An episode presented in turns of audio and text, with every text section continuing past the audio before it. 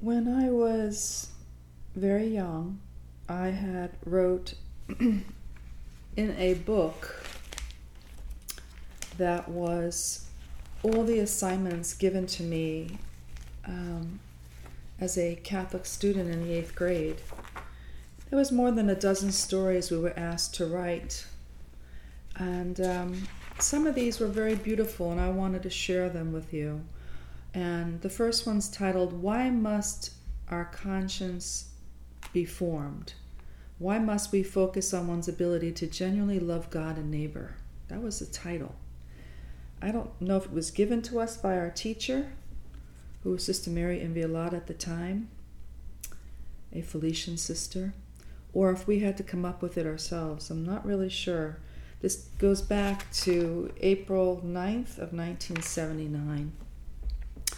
Our conscience formation must focus on one's ability to genuinely love God and neighbor, just as Christ did, so that someday we will meet with Christ in heaven. But to gain this happiness in heaven, we must know, love, and serve God in this world, also by assisting at Mass on Sundays and holy days of obligation. And even at night, spend some time with Christ and telling Him all the good and all the bad you've done today and by asking for his forgiveness and being truly sorry for doing any wrongdoing.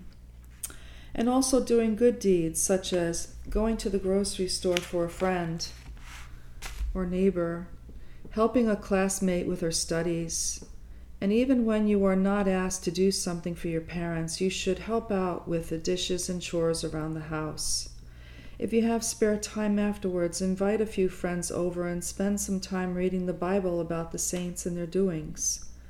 There are so many privileges received in reading the Bible on how to get to heaven, and if we follow the way of Christ and the saints, God will reward us at the end of our life, which will be for us the end of the world. So, my brothers and sisters, I wrote that as a youngin', and I just thought it was so beautiful because everything that's stated in this tiny little composition is still true today. And we need to do good deeds and we need to reflect upon what we haven't done. And we need to go back into the Bible and read about the saints and reflect upon their lives and reflect upon our own lives to see if they line up with what the saints had done uh, and inspired us to do the end of the world will come for us individually when our bodies die and our souls go to heaven.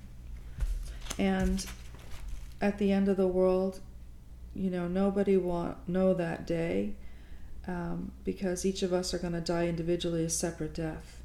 But we need to be prepared for heaven. We need to be prepared in our mind and in our heart and our soul. And I, I think this is a beautiful meditation for today. And um, I have another beautiful one that my very best friend uh, wrote and inspired me to really reflect upon the Blessed Mother and to really just give her my heart, my mind, and my soul. And this title is The Blessed Virgin Mary. To me, this was so exquisitely written. I have to place this here in the podcast because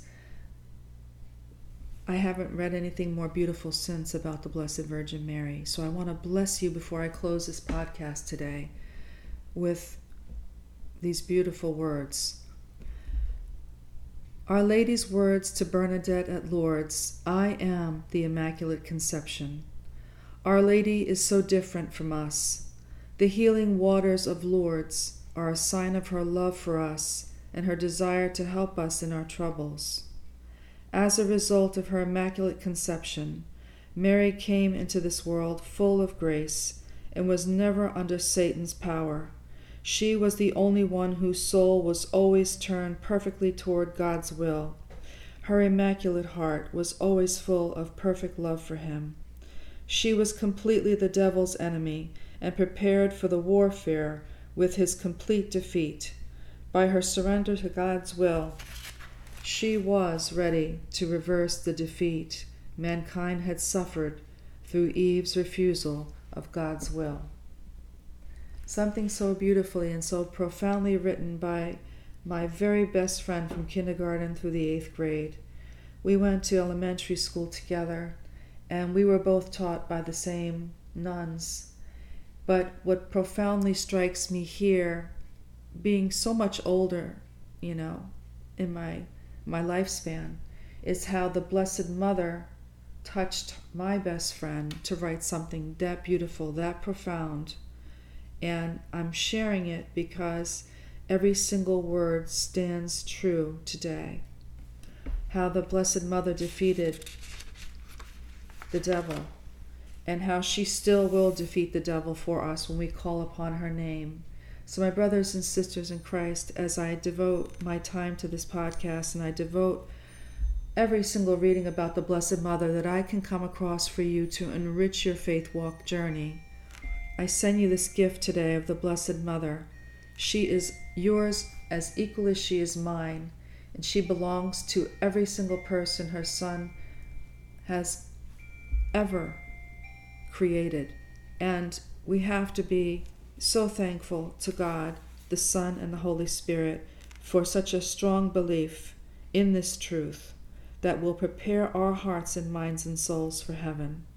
I pray in a very special way for my friend who wrote this.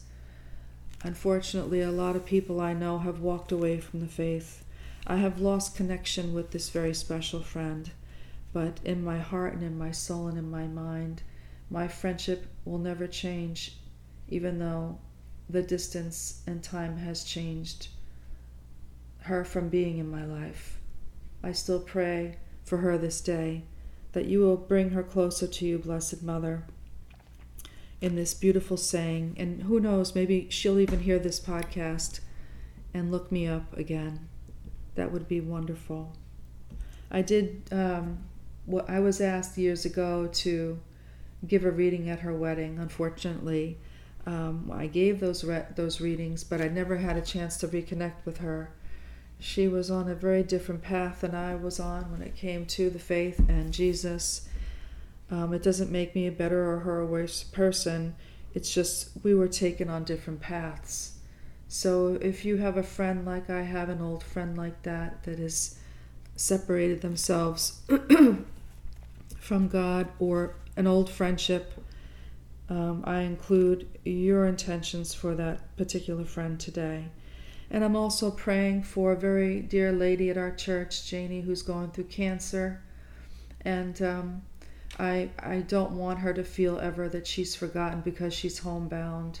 She's included in this beautiful prayer to the Blessed Virgin Mary.